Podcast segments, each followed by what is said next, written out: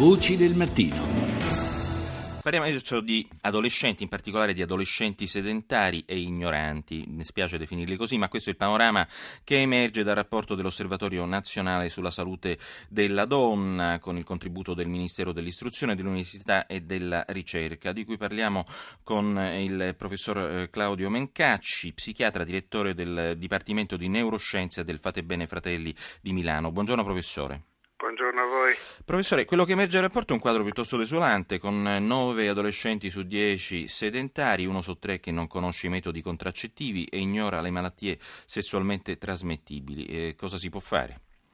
Il, il nuovo sito posta www.sballatidsalute.it è proprio questa iniziativa dell'Osservatorio Nazionale Salute della Donna con il contributo del MIUR che vuole portare ai giovani delle eh, informazioni scientificamente corrette. Oggi che viviamo tra un web stracolmo di informazione, ma spesso assolutamente disinformanti e non corrette. E quando andiamo a vedere l'attività fisica dei nostri giovani scopriamo che sono dei sedentari che usano motorini, non fanno le scale, non fanno nessun sport e poi quando andiamo a, a loro volta a vedere quali sono le eh, abitudini alimentari scopriamo che l'80% nei fine settimana fa uso ed abuso di alcolici, il contatto con le sostanze stupefacenti ormai arriva al 75% dei giovani mm.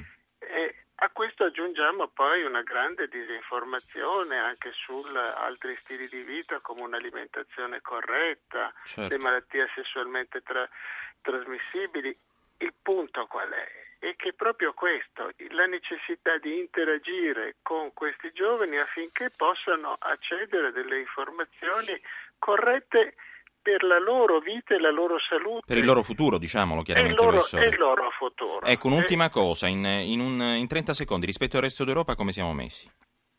Siamo messi maluccio, ma siamo messi maluccio perché il problema della disinformazione riguarda tutta Europa, ma soprattutto del contatto con gli stupefacenti e anche con le condizioni eh, di abuso d'alcol. Però mm. sono migliori le informazioni sulle attività fisiche nel resto d'Europa e così come è una trasmissione migliore le informazioni eh, sulla prevenzione delle malattie sessualmente trasmesse, cioè dobbiamo lavorare ma soprattutto dobbiamo rompere le barriere di comunicazione scuola giovani, avvicinare i giovani alle strutture pubbliche che possono dare risposta e creare un dialogo tra i giovani e i genitori su delle tematiche come quelle di cui certo. abbiamo trattato che possono finalmente parlarsi, insomma devono avere gli strumenti per crescere che questi strumenti siano degli strumenti sani. Adeguati. Grazie al professor Claudio Mencacci, ricordiamo psichiatra e direttore del Dipartimento di Neuroscienze del Fate Bene Fratelli di Milano.